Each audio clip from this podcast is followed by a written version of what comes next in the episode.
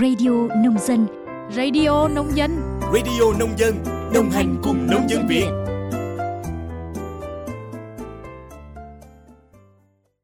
Xin chào quý thính giả của Radio Nông Dân. Tôi là Minh Yến, biên tập viên của chương trình. Thưa quý vị và các bạn, như thường lệ, trong số Radio Nông dân cuối tuần Mục Ký ức làng, chúng ta sẽ đến với một câu chuyện được đăng tải trên báo điện tử Dân Việt. Trong số Ký ức làng ngày hôm nay, mời quý vị và các bạn đến với tản văn Thương nhớ ngày mưa rông của tác giả Thiên Bình. Mời quý vị và các bạn cùng lắng nghe. Những ngày cuối đông ở Hà Nội, trời vẫn âm u đến lạ kỳ. Sáng nay, thức giấc lưng chừng giấc mơ, thấy từng cơn mưa giả dích, mơ hồ cảm thấy lòng mình nao nao, biết bao nỗi niềm nhớ quê. Nhớ những ngày mưa ở quê, cả nhà quê quần ngồi cạnh bên bếp lửa, thấy khói mắt cay xè nhưng cứ hồn nhiên cười nói vì biết bao câu chuyện gần gũi. Tôi nhớ lúc còn bé, cứ hễ trời chuyển mưa, ba má tôi thường chẳng đi làm đồng được.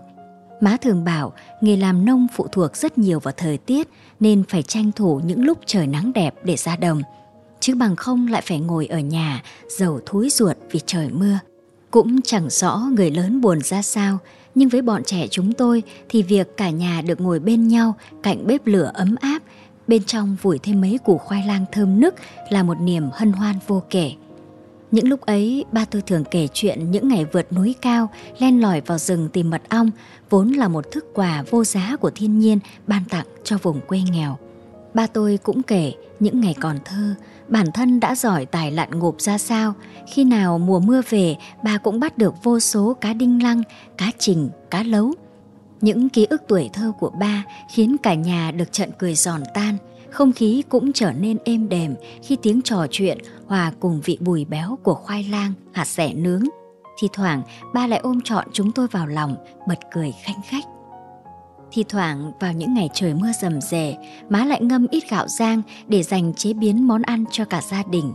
Bản tính trẻ con ham ăn khiến mấy chị em tôi cứ vài phút lại chạy ra bóp bóp hạt gạo xem đã nở chưa.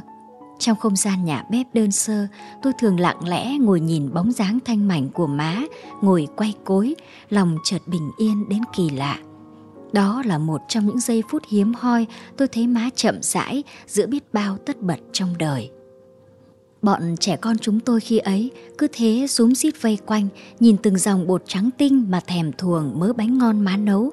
Bánh xèo với vị thơm dẻo được má cắt cho chúng tôi chấm mắm nêm cay ăn cùng cơm. Món ăn đơn thuần kiểu con nhà nghèo ấy thật lạ mà cũng cực kỳ đưa cơm, đặc biệt vào những ngày mưa kéo dài lê thê. Trong bữa ăn, thỉnh thoảng lại có tiếng mè nheo, thậm chí cả tiếng khóc của bé út vòi vĩnh má đút cho một cái bánh cuối được mót từ vá gạo bột cuối cùng nhưng chiên giòn rụm khiến đứa nào cũng thích. Để chiều lòng các con, má tôi còn tranh thủ làm thêm mớ muối xả, khử dầu thơm nức rồi cho xả với muối vào. Cơm đông ăn cùng muối xả thật hao quá đỗi, quẹt quẹt một miếng tựa hạt cơm, thổi thổi cơm nóng vừa ăn vừa nhả khói. Đợi mưa ngớt dần, ba tôi sẽ ra sau vườn móc mấy củ khoai xiêm. Má thường chia làm ba phần, một phần má đem luộc chín rồi đập chấm muối mẻ. Phần còn lại má mang ra sắt mỏng để dành sáng mai đem xáo với cơm cho lợi một bữa ăn. Số khoai còn dư má sẽ tỉ mỉ gọt sạch rồi mài nhỏ và vắt khô. Phần cốt khoai má tận dụng đem hấp cùng ít đường, khi ăn sẽ dẻo dẻo bùi bùi tạo cảm giác lạ miệng. Phần xác má đem vo viên rồi chiên. Đây là món chị em tôi rất mê vì hương vị béo béo giòn giòn hòa cùng tí mặn ngọt vừa đều nên má chiên tới đâu là chúng tôi ăn sạch đến đó. Thì thoảng nếu may mắn má ra sau nhà tìm được mớ khoai lang, củ khoai mì hay ít buồng chuối vừa chín tới, má tôi sẽ vui vẻ nấu nồi chè bà ba ngọt bùi cho chúng tôi thưởng thức Cả bọn trẻ con ăn cơm xong thì háo hức chờ chè chín để má múc ra chén, tha hồ mà nhấm nháp. Mùi thơm béo của khoai lang, dẻo ngọt của chuối, thêm chút bùi bùi của đậu phộng hòa quyện trong nước cốt dừa béo ngậy, thật không có gì tuyệt vời bằng. Rồi mùa đông cũng thong thả đi qua, đời sống của người nông dân quê tôi cũng được cải thiện dần. Ba má tôi lại vác cày ra ruộng gieo mạ, chuẩn bị cho một mùa gặt mới. Khu vườn sau nhà, chị em tôi cũng tranh thủ phát cỏ, gieo thêm hạt giống cải xanh, su hào lên luống cho mấy đám cải bẹ xanh. Thời tiết ấm áp, vắng dần những cơn mưa dai dẳng của mùa xuân khiến người ta cảm thấy dễ chịu hơn.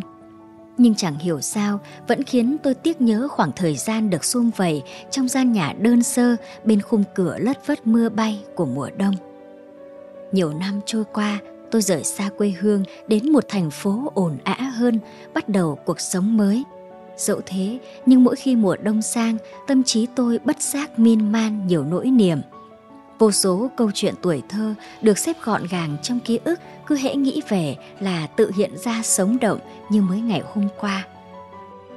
Như sáng nay, từ ô cửa nhỏ tầng tư của phòng học, thoang thoảng tiếng ra khoai lang của cô gánh hàng rong cứ dập dìu lại nhớ bóng dáng tảo tần của ba má vào những ngày mùa đông xưa cũ.